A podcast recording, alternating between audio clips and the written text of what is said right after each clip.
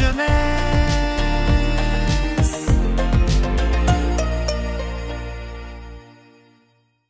Coucou tout le monde, La pépite du jour est un film d'animation intitulé Klaus. De quoi ça parle? De Jesper, qui est le pire élève de son école de facteur.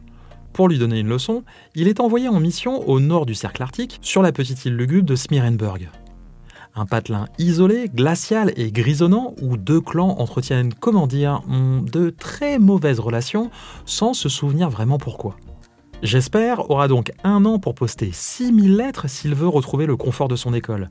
Mission impossible au premier abord jusqu'à ce qu'il rencontre Alva, une institutrice qui a transformé sa classe en poissonnerie, et Klaus, un mystérieux charpentier qui vit en ermite dans la forêt. Laissez-moi vous dire pourquoi vous allez adorer. Humour décalé, action, suspense, magie des fêtes de fin d'année, tout y est.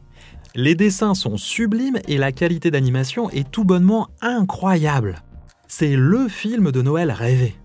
Mais le plus formidable avec Klaus, c'est que vous allez découvrir comment le Père Noël est devenu le Père Noël. Pourquoi lui écrit-on une lettre? Pourquoi passe-t-il par la cheminée? Pourquoi utilise-t-il des rennes pour tirer son traîneau? Vous aurez toutes les réponses à ces questions et bien d'autres. Après avoir regardé Klaus, vous n'aurez qu'une envie, fêter Noël. Pour finir, je vous donne un argument pour convaincre vos parents de vous laisser regarder cette pépite. Dites-leur que Klaus est le genre de film d'animation à rassembler toute la famille. Tout le monde passera un super moment.